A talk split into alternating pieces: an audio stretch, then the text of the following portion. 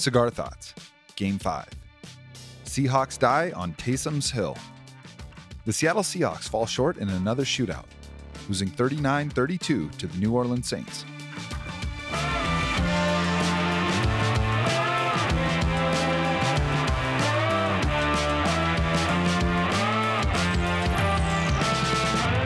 I'm Jacson Bevens, and this is Cigar Thoughts.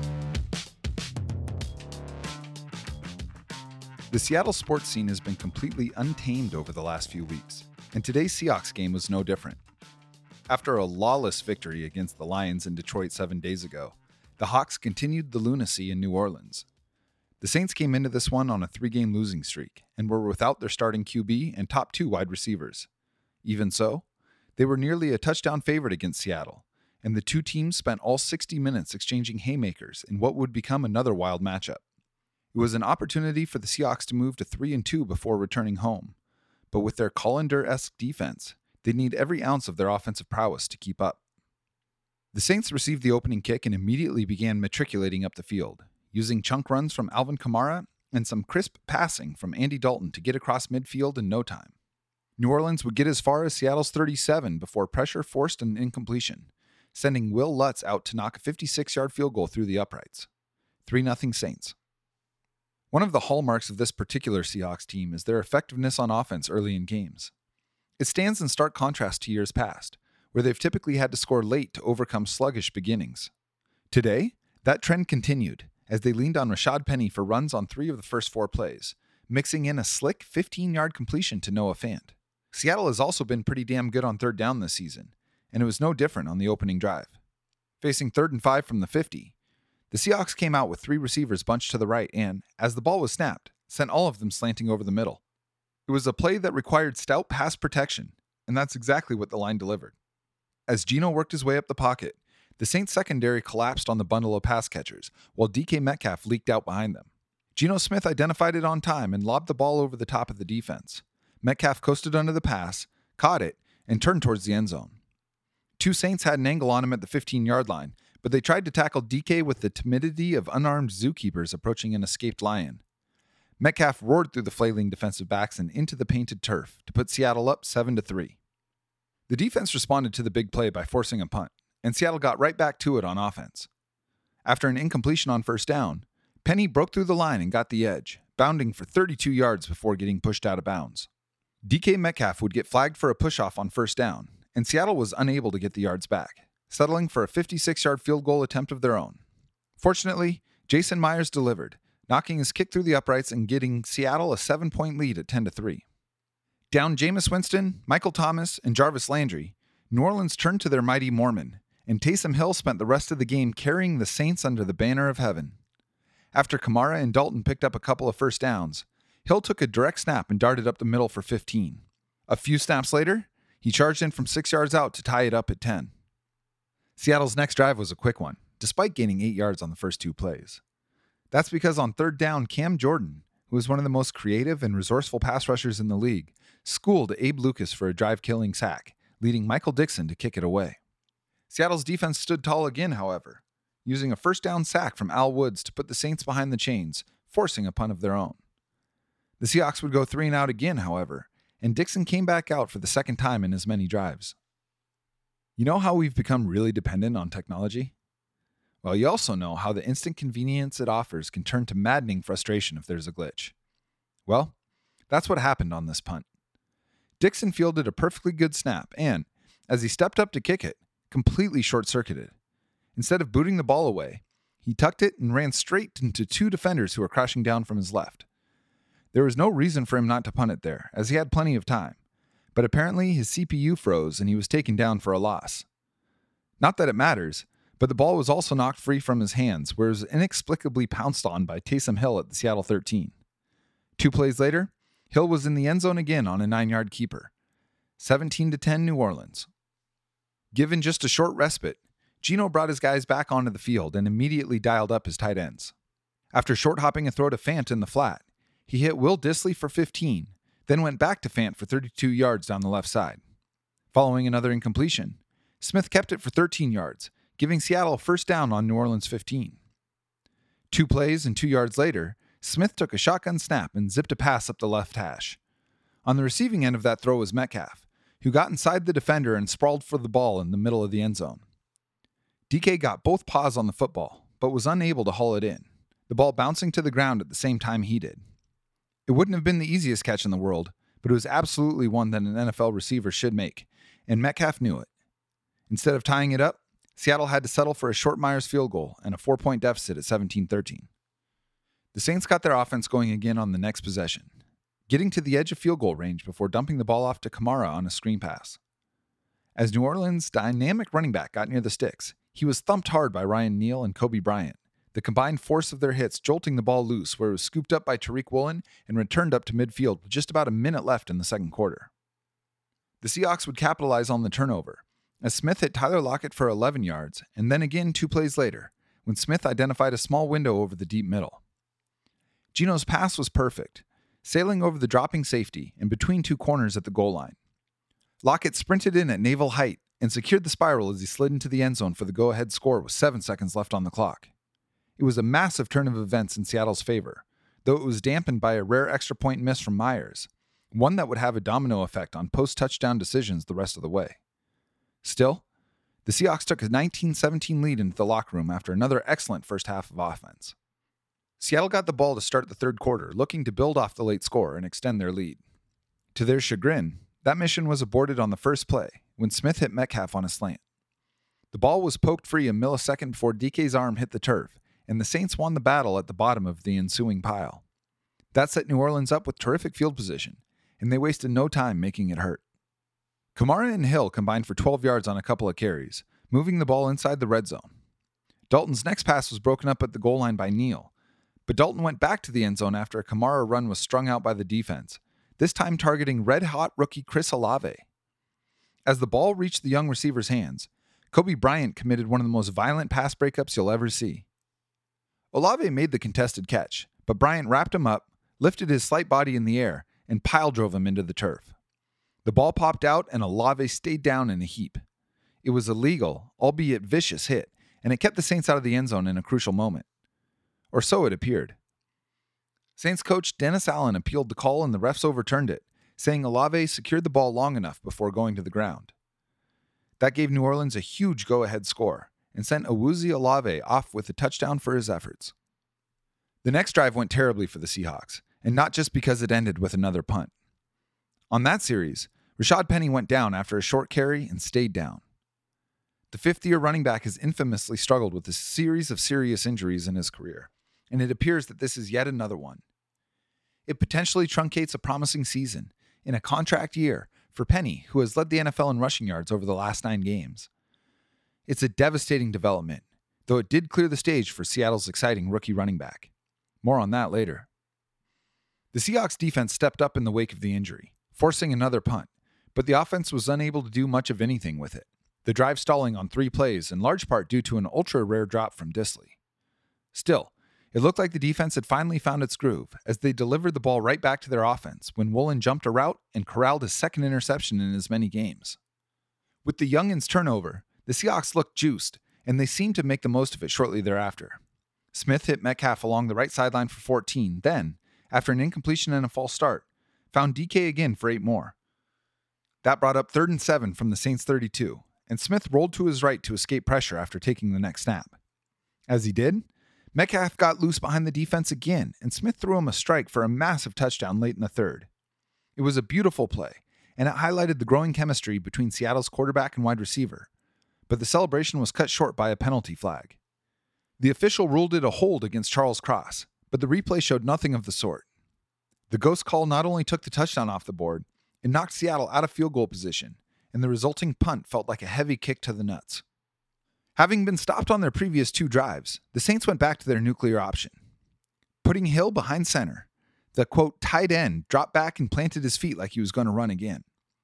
The defense sensed this and began to crash, but instead of keeping it, Hill pulled back and hit Adam Trautman over the middle for a 22 yard touchdown to make it 31 19.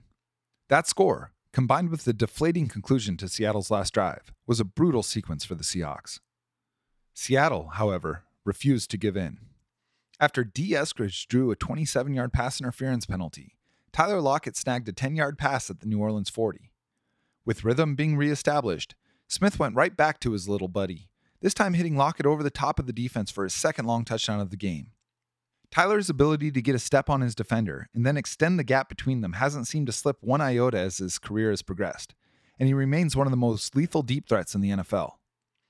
The score made it 31 25, and Seattle's offense stayed out for a two point attempt that was broken up in front of Metcalf by Marcus Lattimore. New Orleans responded with a long drive, helped by a phantom holding call against Woolen that erased a third down stop. They kept alternating short passes with runs by Kamara and Hill, and we started to see the fatigue set in on Seattle's defense.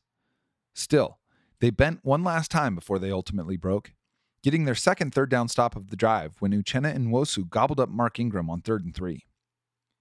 The Saints offense stayed on the field to try and draw the Seahawks off sides with a series of hard counts, and for a moment, it looked like they were successful. As Dalton screamed one last time before the play clock expired, there was movement along Seattle's defensive line. But that movement didn't encroach, and the resulting flinch from the Saints' right tackle drew a false start instead.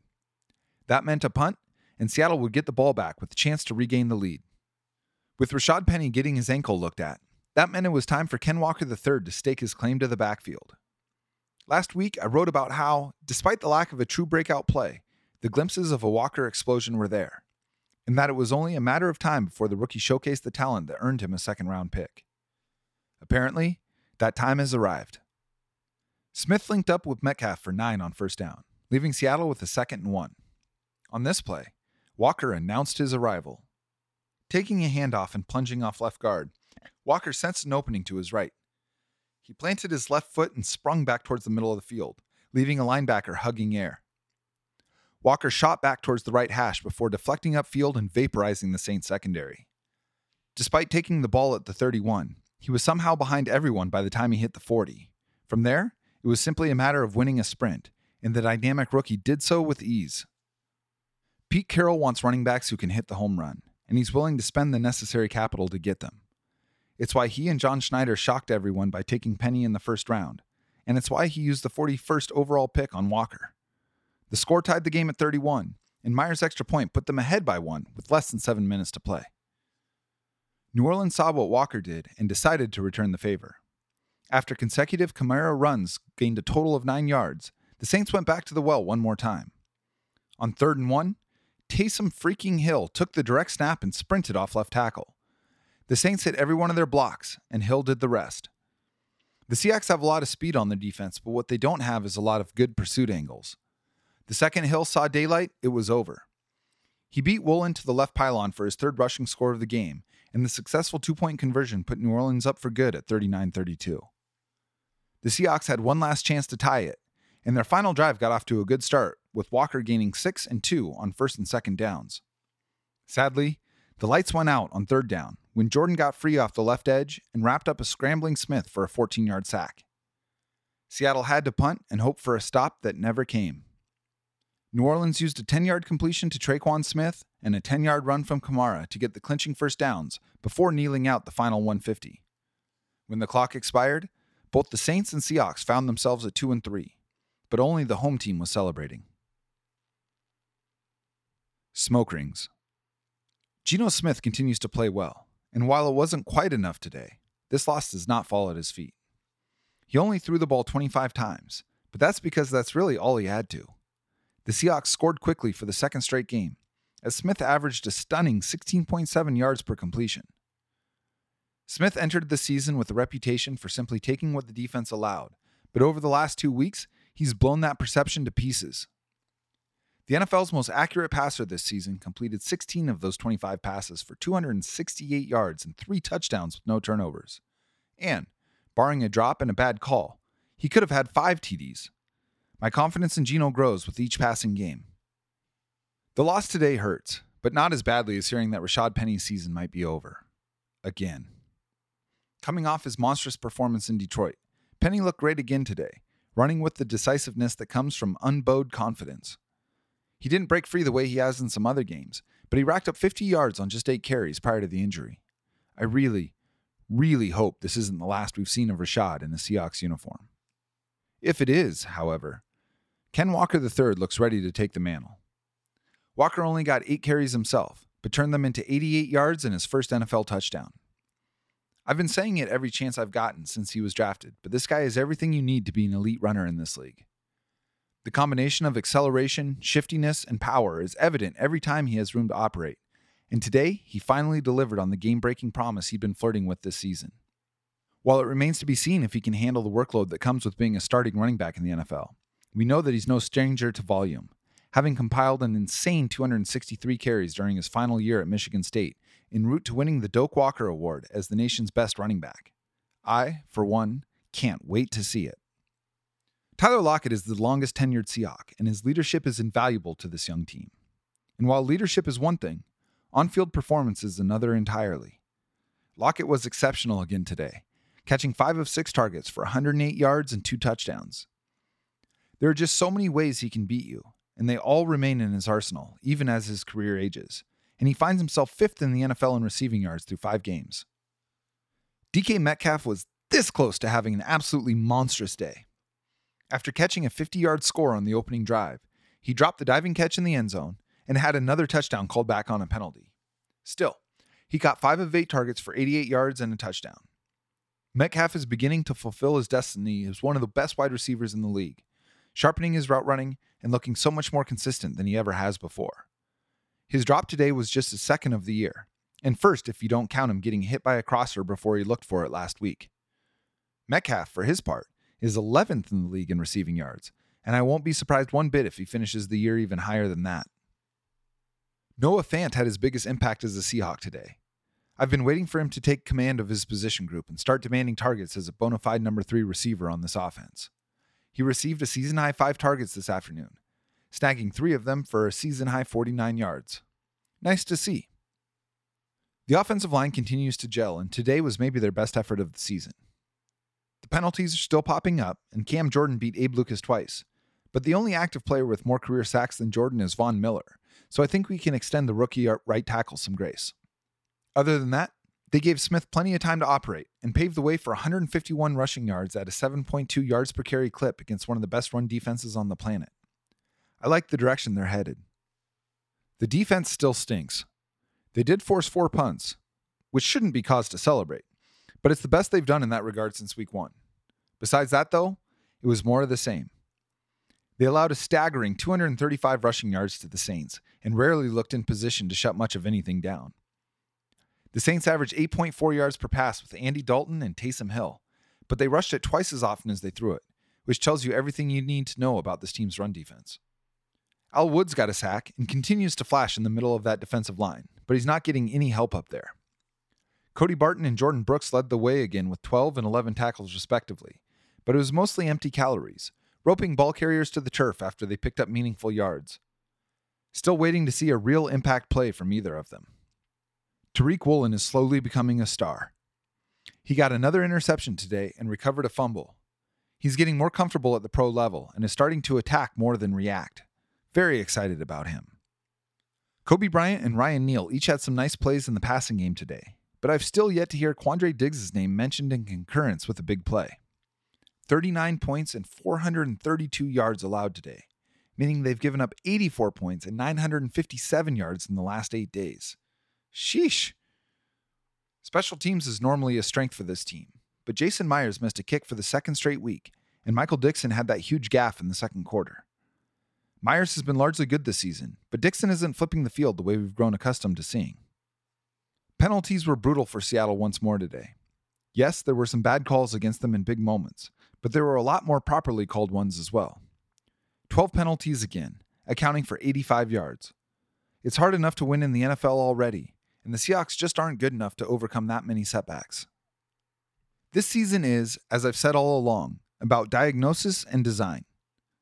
The Seahawks are going to have a massive shopping budget next offseason, both in terms of picks and salary cap. So the next three months are about figuring out which groceries they need and which ones are already in the fridge. So far, it's looking like the defensive cupboards are close to empty, but the offense is way ahead of schedule with their development. There will be times this season when the Seahawks look like playoff contenders, and others where they'll look like contenders for the first overall pick. I'm cheering for more of the former than the latter, but either way, this is a developmental year for Seattle, and I'm okay with that. There was a lot to like about today's game, and a lot that needs to be improved. The sun rises, the sun sets. A new day. Onward and upward. The unexpected friendship and partnership with the guys at Seattle Cigar Concierge is something that I'm extremely grateful for, and it's led to a collection of stogies that I could once only dream of. Every week, I open the humidor and snag one of their gifts at random, and I'm always pleased with the experience. Today, however, I was absolutely stoked to pull out an Ashton ESG 21 year salute. This is one of the most enjoyable smokes I've had all year. Light bodied with a remarkably full flavor, this one took almost the entire game to draw through. Just a phenomenal puffing experience. Paired it up with some Rendezvous Rye from High West to add some kick to the smoothness. This is the fourth year of our incredible partnership with Seattle Cigar Concierge. They have the plug on some of the most insane stogies on the market, and they're offering them to Cigar Thoughts readers for 20% off. These are extremely special sticks, and among the most enjoyable I've ever smoked. To get the hookup, just email Seattle Cigar Concierge at gmail.com. They are carrying over 70 cigar brands with many rare releases, including Davidoff, Opus X, and Padron. You can also hit them up on Twitter at, at Seattle Cigars. Just be sure to mention that you're a Cigar Thoughts reader. Many of you have taken advantage of this incredible opportunity, and for those who have always wondered what elite cigars are like, this is the best chance you'll get to step into that world.